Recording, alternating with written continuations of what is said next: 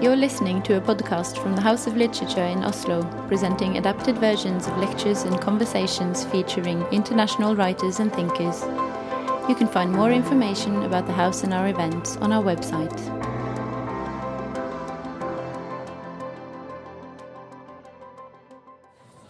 Good evening, everyone, and welcome to all of you, including those of you following our event on live stream. My name is Susanne Kalutza. I am the CEO here at the House of Literature, and it is my great honor to welcome you to tonight's conversation with Bret Easton Ellis.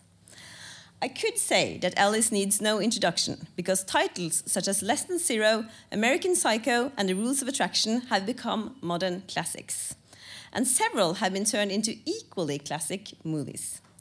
Since his 1985 debut, Ellis has been one of literature's most prominent narrators of the postmodern condition, of late capitalism, money, and celebrity culture, of violence and the dark corners of the human mind. Over the years, he has expanded also into screenwriting and directing. Still, Ellis keeps surprising us. One day in September 2020, he started telling a story in his podcast about the young Bret Ellis and the dark senior years of high school that changed everything.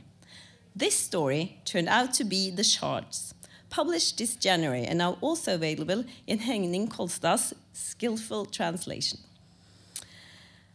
With the story set in 1980s LA, Ellis cements his position as a preeminent chronicler of the 80s as a turning point in youth culture. I don't think we would have seen successes such as Stranger Things without Ellis. For those of us who have read Ellis over the years, we know that he's a writer who likes to provoke, and that goes for the shards too. The book is passed off as a memoir based on Ellis' own experiences, much like the earlier Lunar Park. So, what is the truth and what is fiction? Or maybe the more interesting question what sparked this book that he first began 40 years ago? Joining Ellis on stage, I am especially glad to have Emma Claire Gabrielsen. She has a varied and impressive experience as a feature writer in publications such as Natt og Dag, Dagens Næringsliv, and the Norwegian Broadcasting Company NRK. Her documentary on pedophiles earned her nominations both for Norway's Premier Journalist Prize and as European Journalist of the Year. Please help me give them both a warm welcome. Well done. Hi. All right. All right. Yes. So- Uh, great to be here. yeah, very glad you came. Thank you. So this is the last stop before you're going home. Well, it's the first stop of uh, a uh, kind of elongated European tour uh, that began this uh, past couple of weeks. And because of how the book is being published throughout the world, it's being staggered. So this is the end of the first leg, which was New York, Amsterdam, London, and now Oslo. And then there will be um, other places uh, in the upcoming months. Yeah. Okay, to the book, The Shards. It's been a lot of talk about this being your first novel in 13 years. Yes, it And- has been. Yeah. Too bad. It's too bad. I should have written other novels, yeah. but I wasn't feeling it. So Yeah, and as uh, Susanne just mentioned in the introduction, you started trying to write this story 40-ish years ago. I did. I started writing it in the time that it's set. I started writing it in 1981 when I was 17. eh, When I was actually when I was 18, and a series of events had happened to me uh, that were really that created the bridge between adolescence and adulthood and becoming, uh, you know, a man from a boy. And so I wanted to write about these kind of terrible things that had happened, uh, but I wasn't mature enough yet as a writer. Uh, I was also working at the time on Less Than Zero, which I had begun when I was 16. So I was working on Less Than Zero when the events of the shards uh, kind of happened.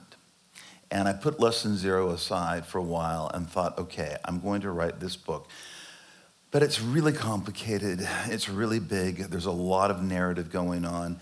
And I thought, as a 18 year old, I could write the vibe novel. You know, Less Than Zero was kind of a vibey novel. There wasn't a lot of narrative. I could write that hangout book, I like to call them, where you just hang out with a book and you go from party to party to nightclub to the beach to someone's house. And, you know, I, I could do that book mm. for 190, 100, 200 pages, but I knew that the shards needed a lot of time to uh, um, kind of uh, announce itself and to uh, give the reader the things that I guess the reader needs to hang on to in a novel.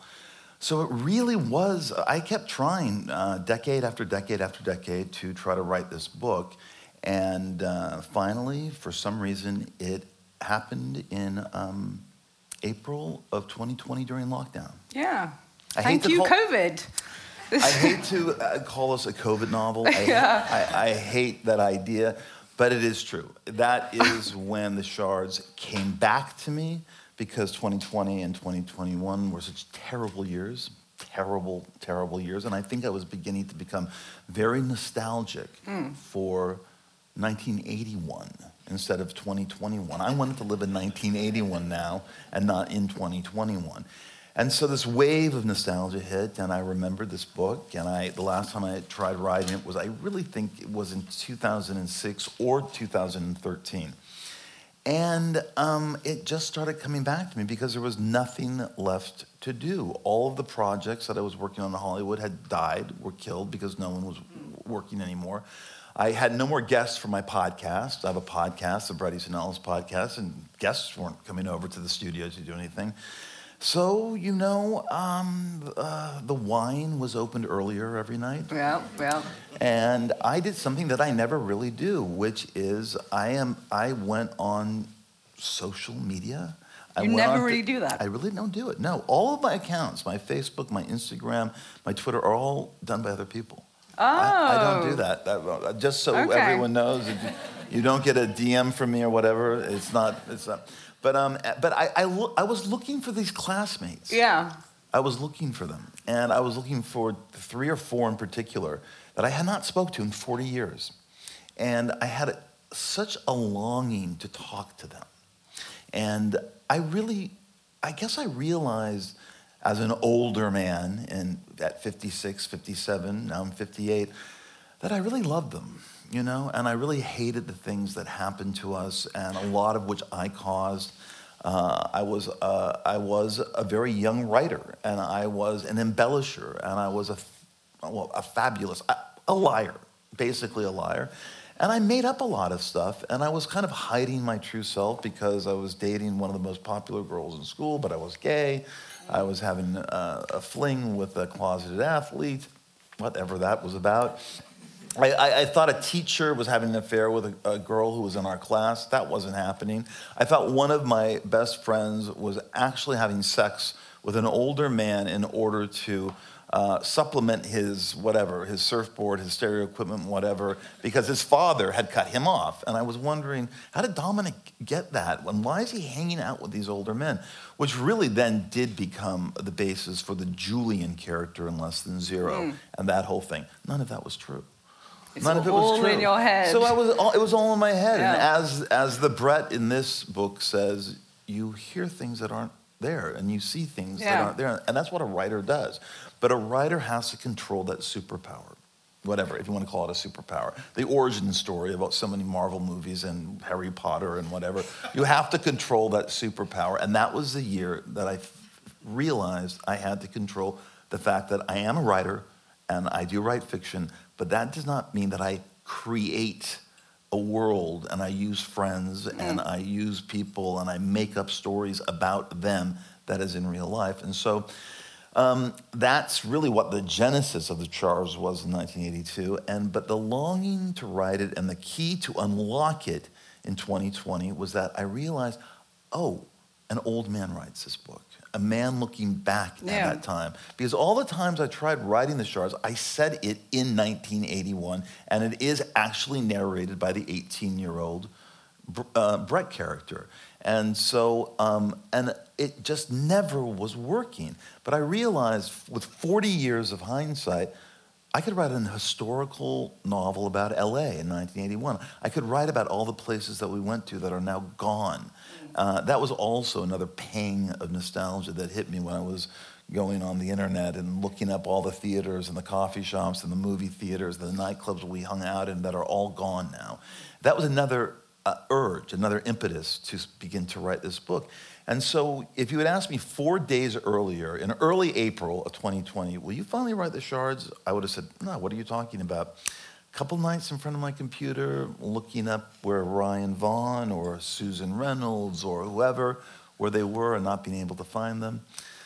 That was powerful, really powerful. Mm. And I have to feel a book to write one. I have to feel one. I, am not a career writer. I'm, I write as a hobby in a way. And so I don't take advances uh, if I don't have a book, and I have to feel a novel. And I finally, after 40 years, was feeling this one. Um, maybe I'm shallow, but uh, while reading the novel, I didn't really, or I didn't immediately see why you chose the title The Shards.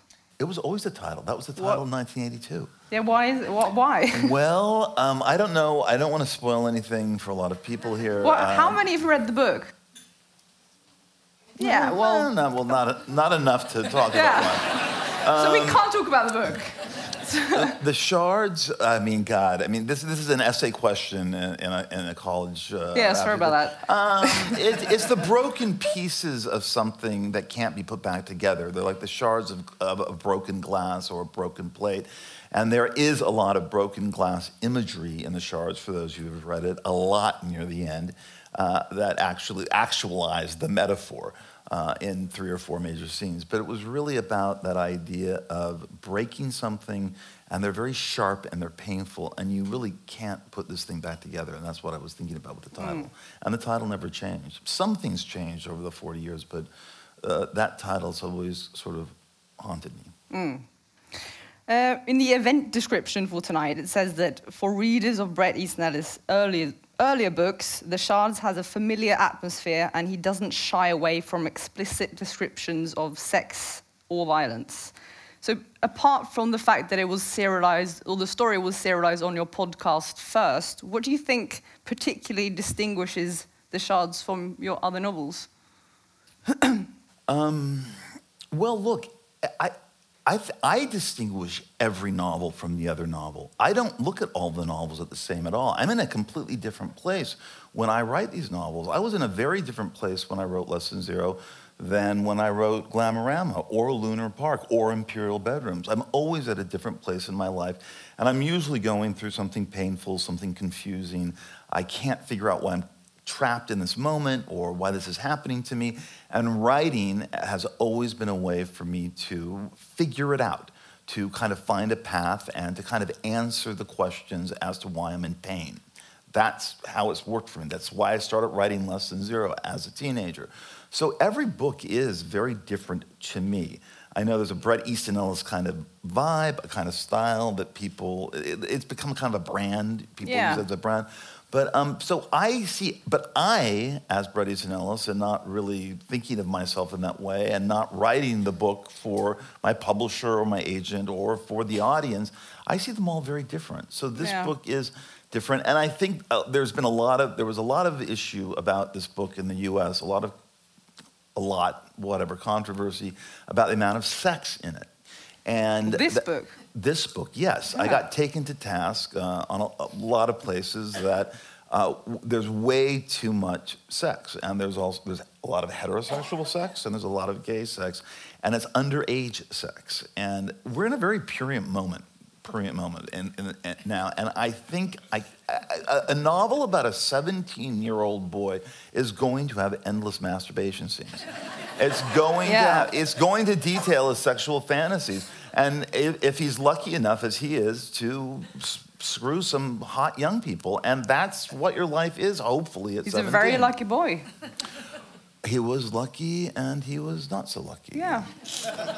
But he ended up, I guess, you know, sort of luckier than I would have presupposed. I don't know. Mm. But in that year, he had really set up a trap for himself, and he had really put into play a series of things that ended up being It is a novel, so when I say tragic uh, and deadly, I'm referring to the novel, but it is a metaphor for where I was. And I lost friends, and it was my fault. So I always wanted to write this story, and I always wanted to finally figure out a way to do it. And, uh, and I think it, it had to do with age. It had to do with making myself vulnerable in a way and not hiding behind a certain kind of style. Because I think this is my most straightforward, uh, emotionally direct book uh, in a way that I didn't want to write that way at 19 when I wrote Less Than Zero. That was not what I was interested in. I was interested in perfecting a kind of numb prose that uh, that elicited a feeling of numbness because I thought that was really interesting. Just that I, just as much as I found it was interesting, how do you put insanity on the page when you're dealing with someone like Patrick Bateman, and what do you do with prose to evoke that kind of feeling?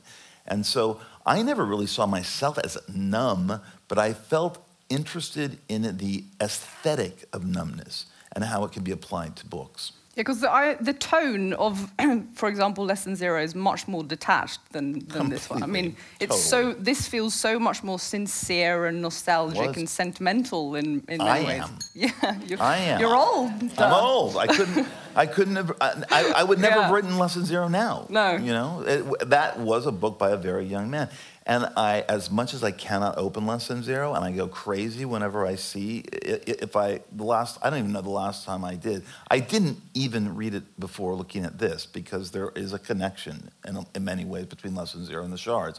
The less the events of Less Than Zero take place after the Shards. But you know, I also think that if if I knew that Less Than Zero was going to be as well received, not well received, but as uh, popular and, and as many people were going to um, uh, purchase it and read it, I would have written it a lot better, and it would and it would have been a lot worse. Yeah. It would have been worse. And some of my uh, my try my stabs at Less Than Zero were I did try to make it more Joan Didion esque, and I did Yeah. try to give it, but it didn't work because I wanted to capture this flat, effectless feeling of a teenager in Los Angeles in a certain moment, and so I I created that voice for him, and that was really really interesting to me. That is not interesting to me now.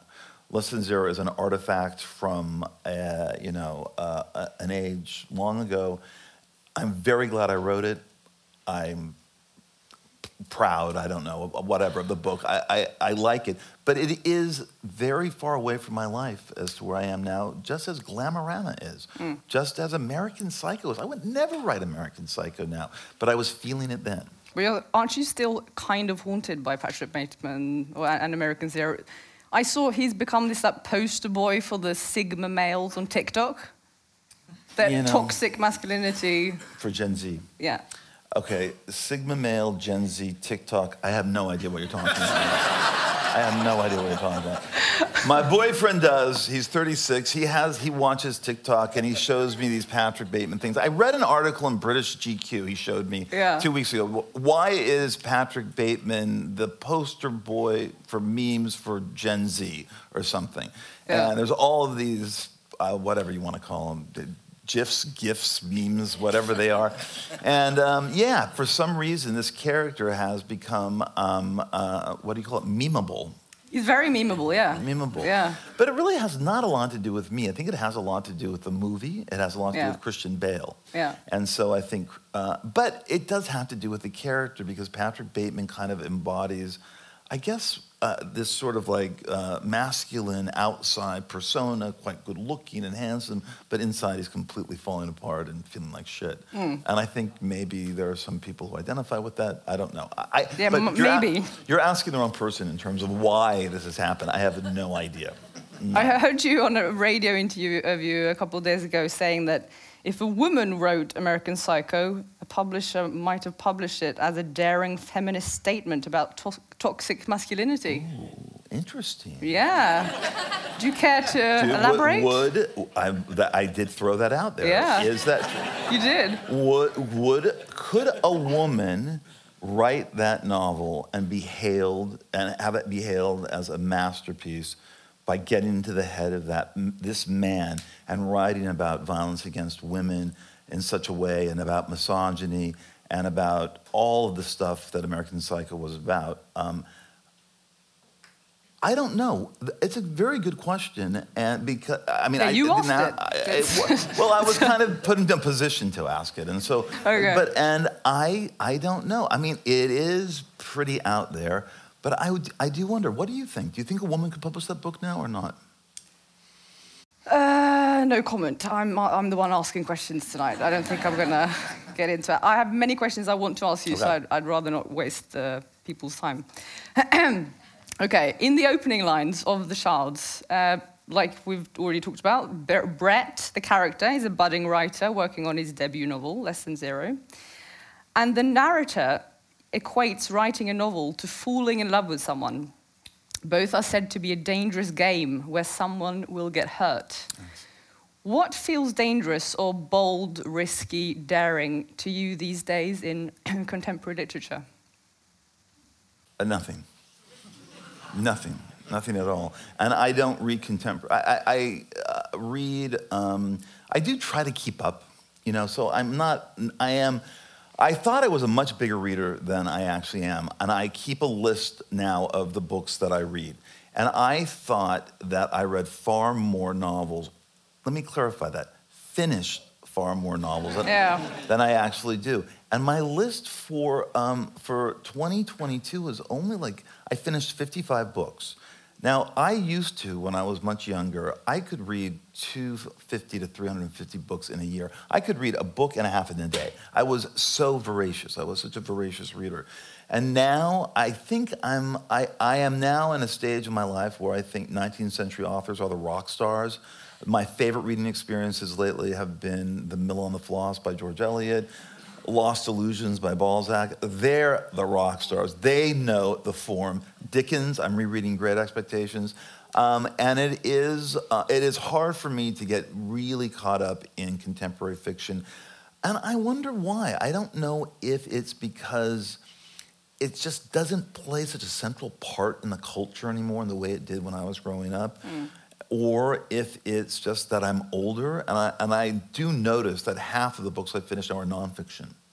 And that fiction really has to have something about it that grabs me in a way that it didn't really need to have when I was younger. And I read just every like uh, hyped novel or well-reviewed novel, and I was perfectly happy to do so. But you also said on your podcast recently that growing up you were looking to be offended and that you wanted offensive art, books, music, imagery, and that you all sort of craved it. It was part of being and becoming an adult and figuring out things.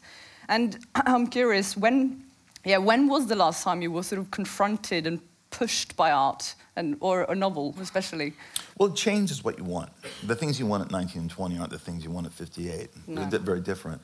And I think what you're referring to is a, a Gen X sensibility. Uh, I was talking about this, on, I think I did talk about this on my podcast with Quentin Tarantino, who also feels the way. We wanted to be challenged by art. Art was a door you opened, not a mirror you looked into, which is what it is now.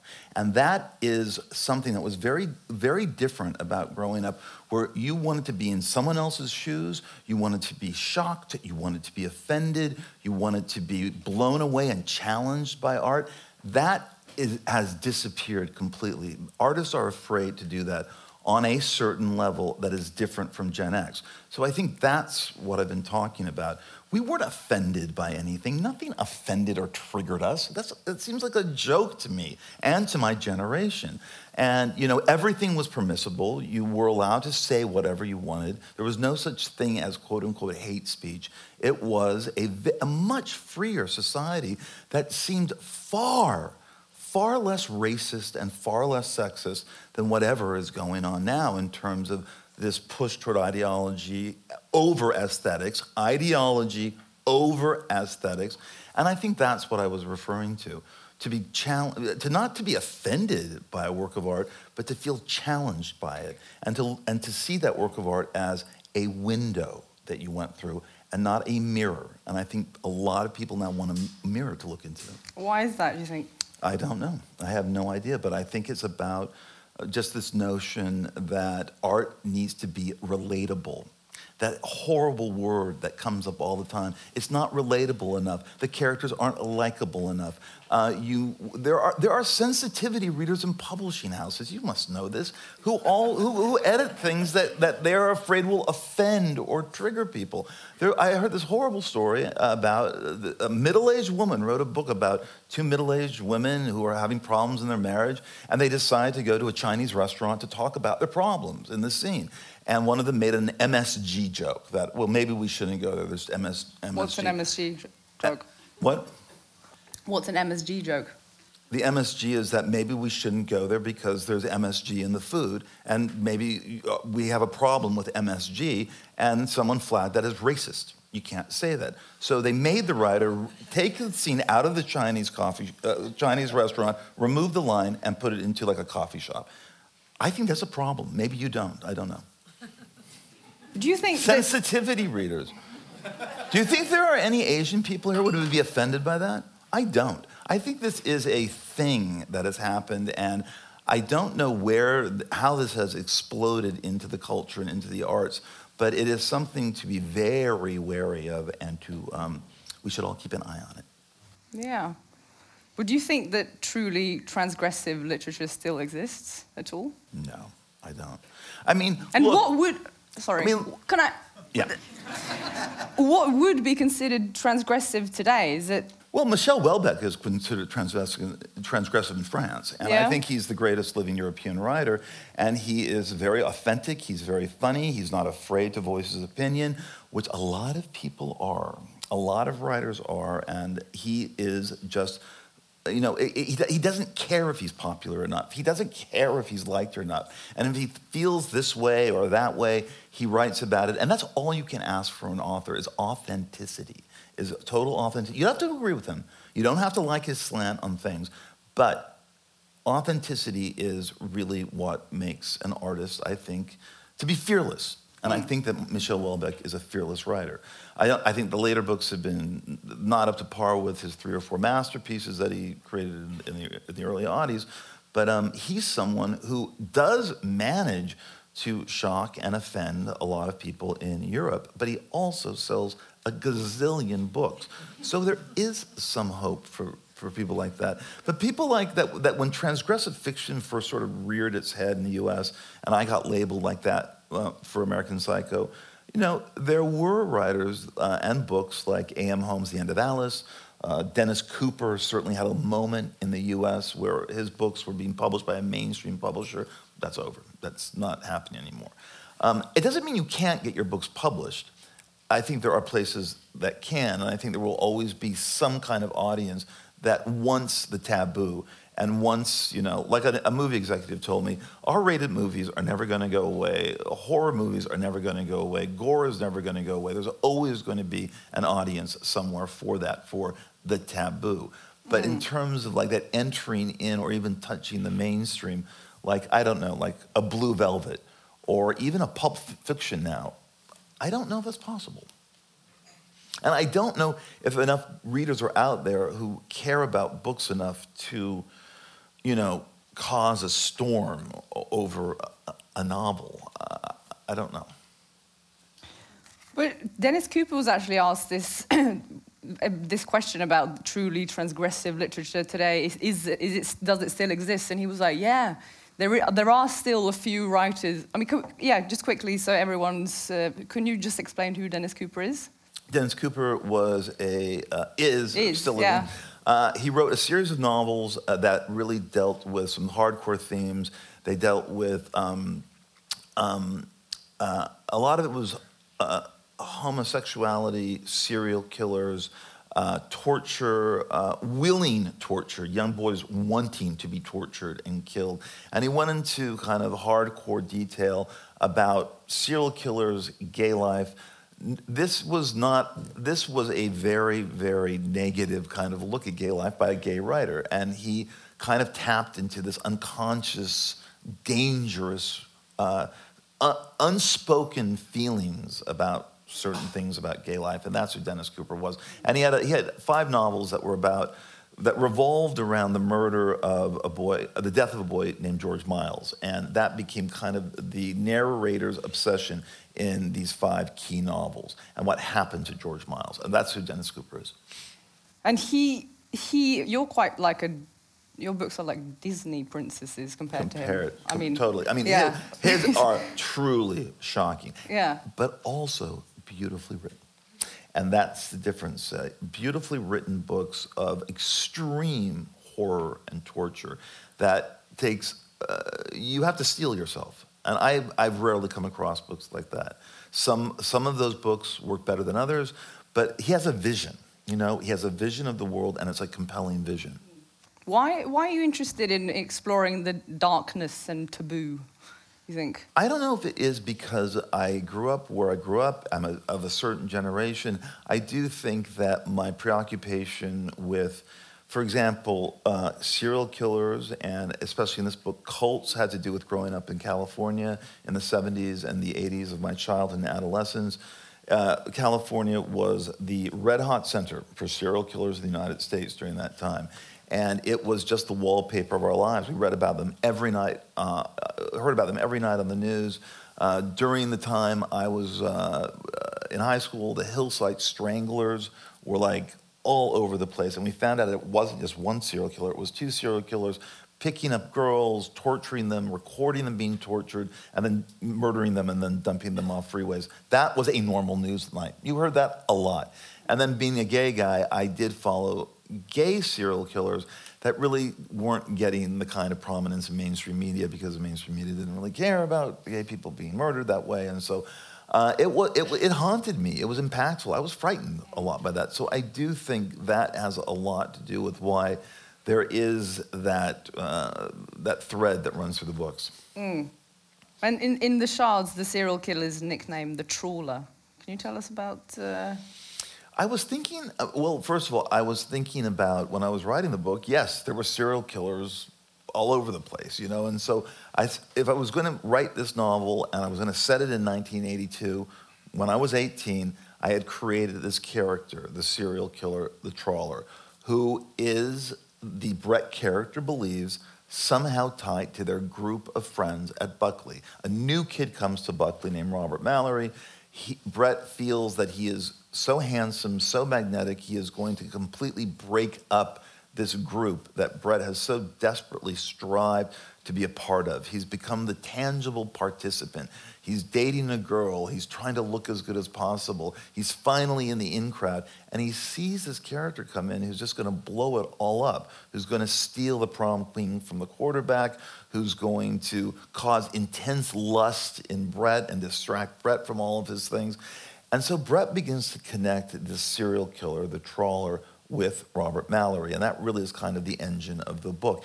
There is a timeline that suggests it could be possible. Or, or is Bret really trying to push this timeline? The other thing about the trawler that interested me when I was working on the shards, initially, my 17, 18 year old self, was the notion of that I had read, was reading so much about serial killers, I began to see that they had narratives and that they were kind of writers in a way. Why did they choose th- this particular victim? Why did they wait three weeks? Why did they do that to their body? Why did they suddenly disappear? Why did they send letters to the LAPD and the Los Angeles Times asking them, why haven't you found my work hmm. in a drain pipe in Simi Valley? She's been there for, you know, and it was sort of like, it was so haunting to me to make that connection between being this writer who was kind of out of control at 17 with a much darker metaphor of the trawler being also a kind of mirror image of Bret in terms of, I mean, certainly Bret wasn't a serial killer, whatever, uh, though he does commit some crimes in this novel. yeah, what, what did he, does do? Why, why, can you tell us why does he's called the, the Trawler? What's the, the well, the nickname? trawler was a name. It was a nickname that came out of the LAPD that involved there. One of the victims was found elaborately tortured, and her aquarium in her bedroom because the trawler uh, uh, staked out its victims for two weeks or so, stole their pets, came to their house, rearranged their rooms, uh, left them posters for uh, music acts for bands. And then did, as you'll find out at the end of the book, horrendous things to their bodies. He was an Something- artist in a way. He was he called the things he did to the bodies the remakings, the assemblages. The trawler saw himself as an artist. And so the, the trawler got this nickname because two guys in the LAPD in Hollywood, one of the girls had her aquarium had disappeared three days before she was um, uh, abducted, and it ultimately was found was found sewn into her. They Into her the- the fish was sewn into her vagina, and so these two cops at the LAPD started making these jokes about fish, a fishing boat, the trawler, and they called them that. One and thing it wasn't, to the other. And it, Yeah. the, the file went out to the press, that, and it wasn't redacted in two places, and so the trawler became the name of this nascent serial killer that's haunting the San Fernando Valley. Why do you think that so many of us are so interested in reading about these torture, serial killers, murders, violence? No, I don't know. I know that I just like a good book. Yeah. I just like a good book, and if it has it in it, then it's good. There are plenty of books that have this in it that aren't good that I don't want to read. So it really is. Look, I think one of the most terrifying things that I've read lately is the climactic chapter of *The Mill and the Floss* by George Eliot. This storm hits this village, uh, and it is so terrifyingly described what happens to this brother and sister that that bothered me more than anything I saw in a horror movie last year, you know? So it really depends. And I also think a little bit of, has to do with getting older and what affects you as at 58 affects me more deeply and less deeply on a certain level than what affected me at 18 or 19 or 20. I am a little bit more squeamish about violence now when I watch it in a movie, for example. And I am, uh, I, I wince a little bit more. And I'm worried about other things. And I think as you get older, it becomes, you know, uh, aging parents become a big concern. And my boyfriend had addic- was in rehab and has addiction issues. And that has become a part of the conversation of our life. And then there is, you know, uh, I'm having massive plumbing problems in my apartment.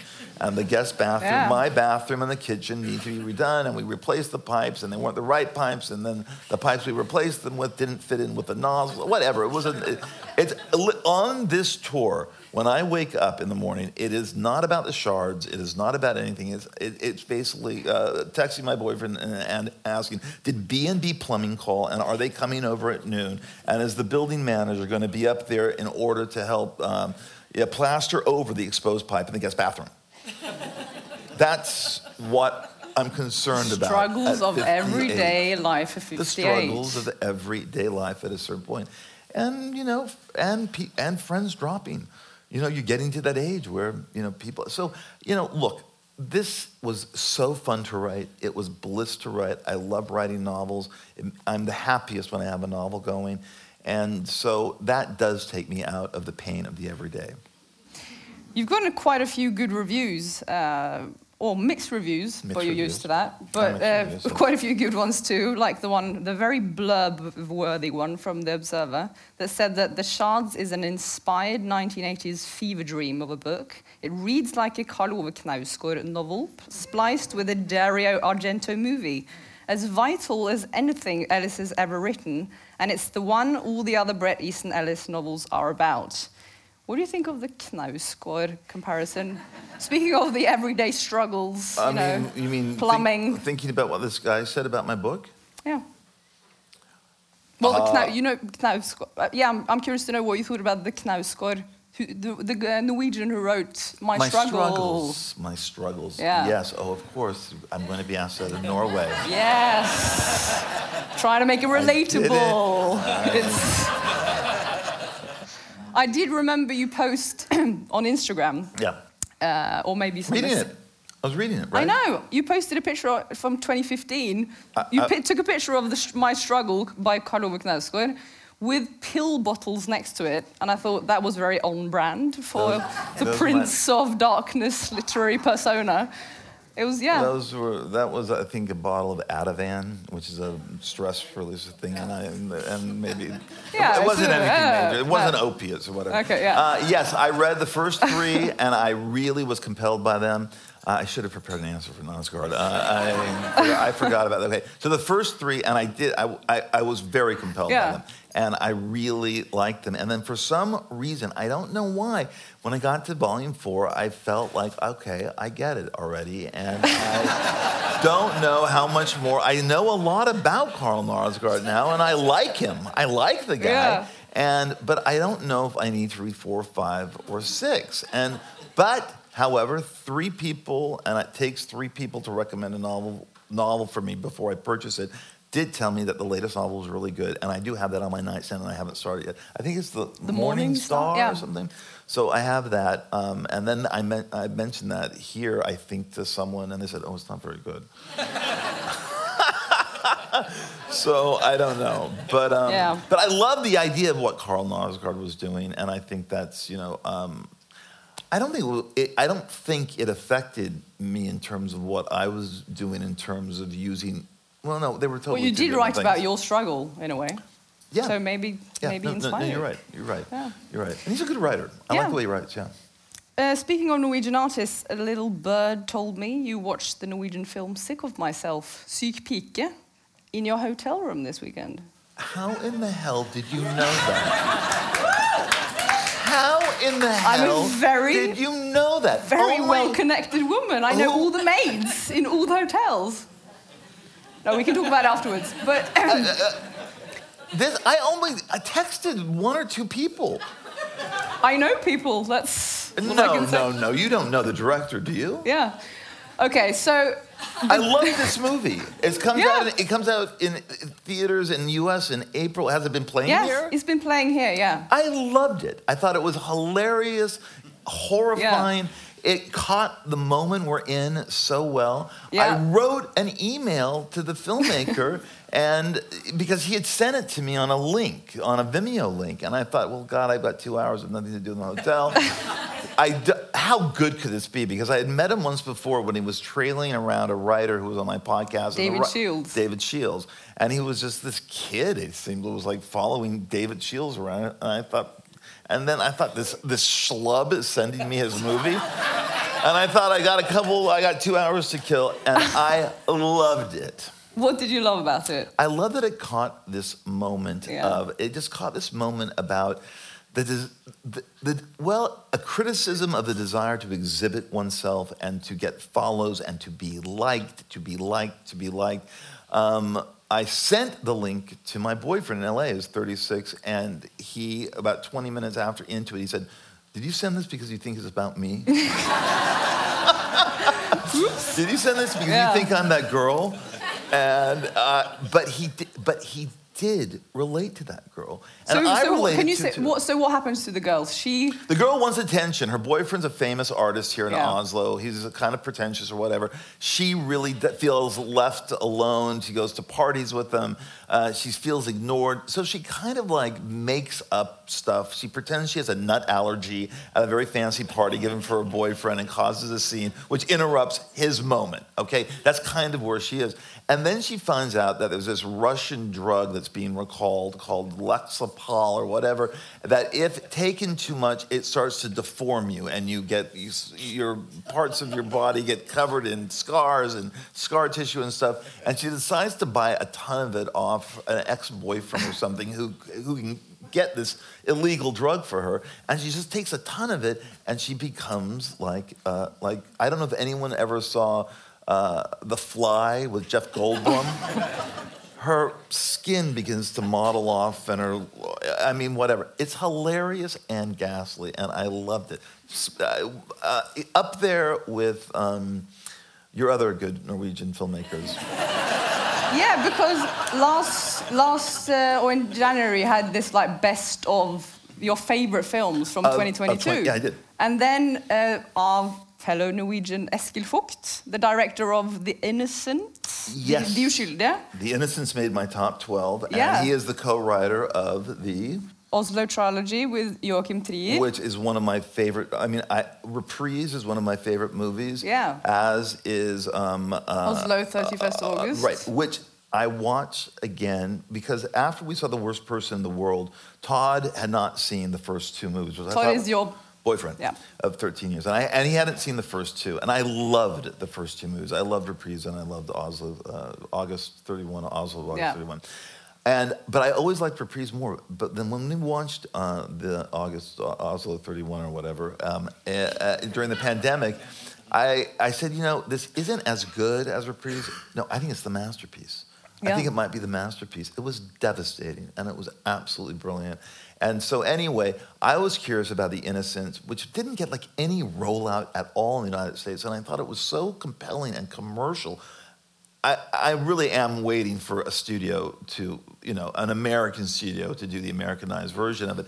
But the problem is that the kids are very cruel to themselves. And I think for an American audience, they're going to really have to clean it up until it means nothing. So Yeah. you can't, you can't do, you can't do that remake of The Innocents. But it was an extremely effective movie. It was So very, yeah, it was very funny because you said, uh, he said on the podcast, who wants to see a movie about children killing each other, one might ask. Well, I do. Well, when it's as well made and as engrossing as The Innocents. Yes, Yeah. that's what I said. Yeah. You called it pristine. That It was uh, pristine. yeah. and it was frightening. It frightened me. What is it about Norwegian films? Uh, Oh, those are the only ones I like. oh, yeah, okay. So you haven't, it's not, it's not I can't name another Norwegian filmmaker. those are the only ones that I know. What are you watching these days apart from, uh, apart from Sick of Myself? Well, you know, uh, watching a lot of television uh, because television has become more vital than movies, and so uh, we really try out everything. A lot of it is bad. There's an ocean of television out there. I talk to friends all the time who recommend shows to me with like big actors in them that I've never heard of. I have I've never heard of this show, and that happens almost every day. You've got to watch this. You've got to watch this, and then that dreaded moment where they tell you, "Well, it gets really good at episode four. Yeah. I'm sort of like, "Well, how long? It's an hour-long show. I've got to watch four hours for it to be good. I can't do that." But what I've liked recently, I actually met in London, uh, and this is, I guess, the perks of uh, being on a book tour. Uh, the creators of a TV BBC show called Industry uh, Yeah. knew that I was coming to town, and this was this is run for two seasons on HBO in America, and I loved the show. Binge watched it with Todd, and uh, got to meet the creators of that, and that was kind of exciting. I liked the White Lotus. I don't know if that was popular here. Yeah, very popular. Uh, season two was terrific. I thought it didn't start well. I thought, Yeah. why are they doing White Lotus two? I thought it was like you, you, you, you caught magic once, kind of. Yeah. But then it got better and better and better and better, and you know, I've- still. Can I say something? Yes. In Sweden, uh, there was this very heated debate re- recently about the relevance of literature that was sparked by this literary critic or culture editor admitting that he kept putting the boring contemporary novels down in order to be entertained by The White Lotus on HBO. I agree with him completely. Yeah. I completely agree with him. I completely, and, and, and the one thing, I mean, every morning, you know, Todd and I will say to each other, "These gays, they're trying to Yeah. murder me. These gays, you know, these gays, they're trying to murder me today." So that's that, so. If we got anything out of the White Lotus, we got that, and one of the best death scenes ever. So I, I think I got this. I think I got this.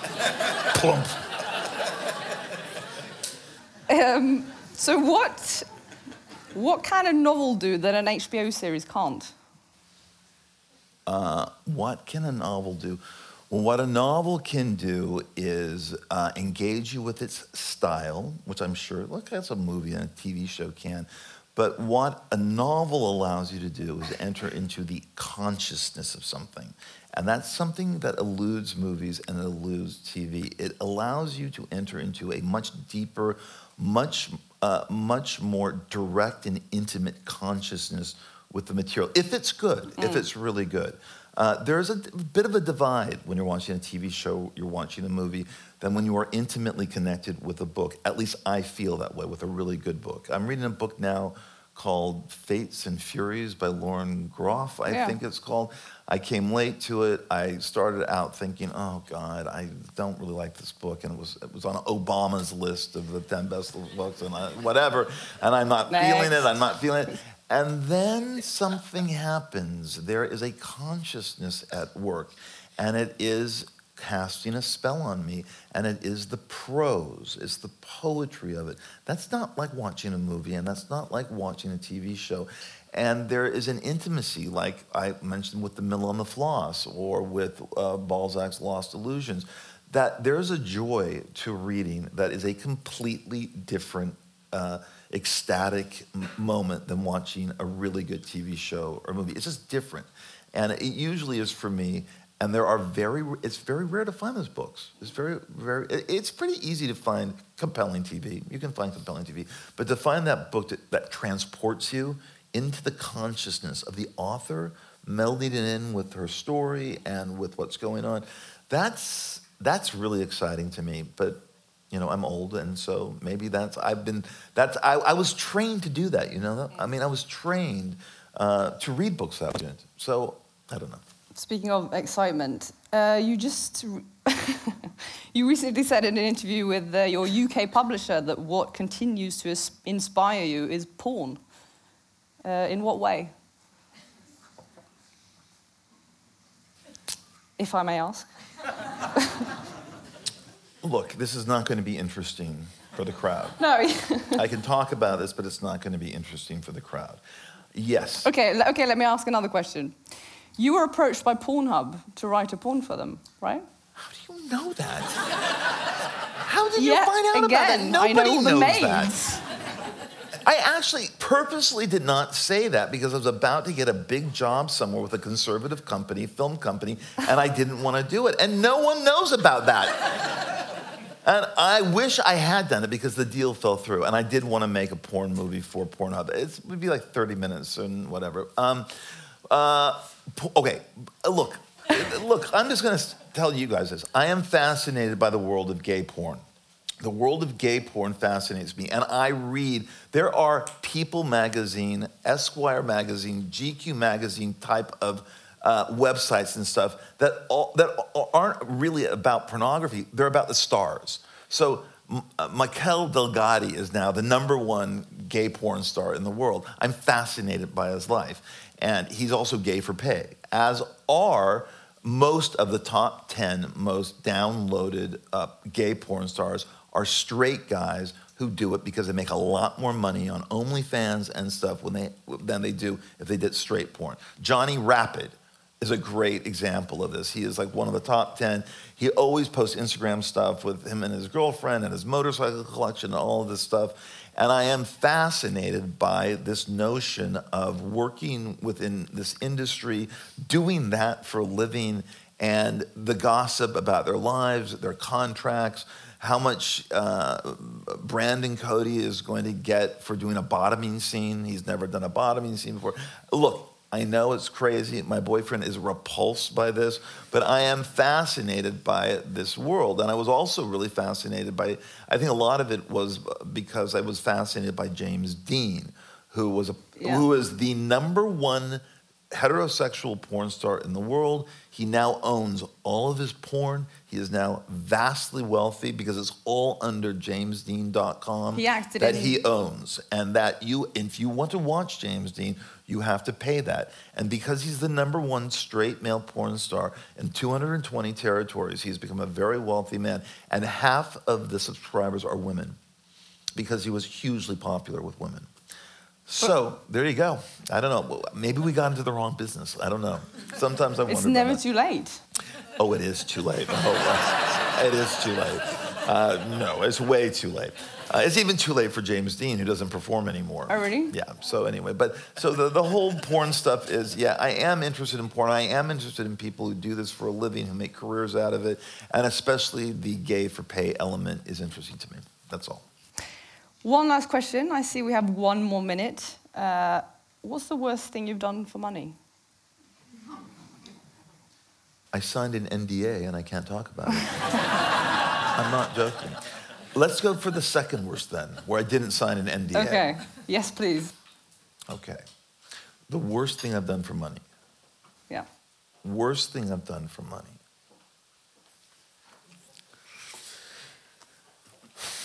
And that wasn't a bad thing either. That was a good gig. And it just got screwed up. And I had to sign an NDA and I can't talk about it. Um, you know what? I, I don't think I ever, I ever had that moment. I don't think I ever had that moment where I was in a position where I had to do something for money and that I resented doing it and I hated doing it because I can't write like that. And that's all I do write. I mean, I don't, I mean, if it was something, I, so, so I can't, I am not a good person to, to be given assignments to. Uh, everything that I've sold, all those wasted years in Hollywood where I was selling pilots and miniseries and movies all the time, were things that I wanted to do that just never happened. So I don't know if I ever was in that position uh, where I actually took money to do something that was awful or didn't want to do. Good for you. I'm not. I'm not. I'm not bragging about it. I'm not complaining No, about it. well, I wasn't being like, all right, I- I- no, look. Yeah. uh, look. I have friends who are uh, who have three kids in private schools and and an alimony and a mortgage who do have to do a lot of that stuff. I'm a single guy. I have a cheap millennial boyfriend, and uh, my life is not that extravagant at all. So I can kind of take a break from that and not do some of the things that my other friends do complain about because Hollywood's a horrible business and it's an awful place to work and everyone who works there knows it and nothing gets made and it's just you know you think you think growing up there that you knew it that you broke the code. I thought i knew it and then people warned me when i moved back to la in 2006 and i had sold the show to hbo and i had this movie the informers happening which became this like 25 million dollar indie and everything i thought i know what i'm doing and then of course everything falls apart so um, so to get back to your uh, your question uh, I haven't done it. I haven't done it yet. What about American Psycho the musical? Well, I was No the- offense, but No, no, I, I liked it. The second act needs to be retooled. I definitely, I liked it. Um, I was the only that that that show lost fourteen million dollars. Oh. That show lost Yeah. all of its money. I was the only one who made money on it because they had to pay me the rights every week for the book because it wasn't based on the movie. It was based on my book. So they had to pay me every week. That was my, you know, that was my payment. And so I was the only person on that on that goddamn show who made any money off it, and ever, and, and it lost fourteen million dollars, which is, you know, eighty percent of shows on Broadway don't mm. recoup their costs. So. Mm. But I, but I also didn't have anything creatively to do with American Psycho the musical. I was just there, and I was there in New York, like helping to mo- promote it because I, I wanted to keep being paid that weekly option. yeah, yeah. Good thinking. Who wouldn't? Okay. Uh, thank you so much for speaking to me today. Thank you, everyone, for coming. Thanks for coming. Thank you.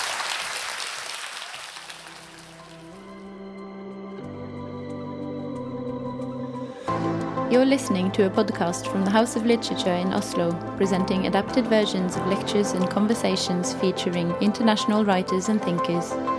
You can find more information about the house and our events on our website.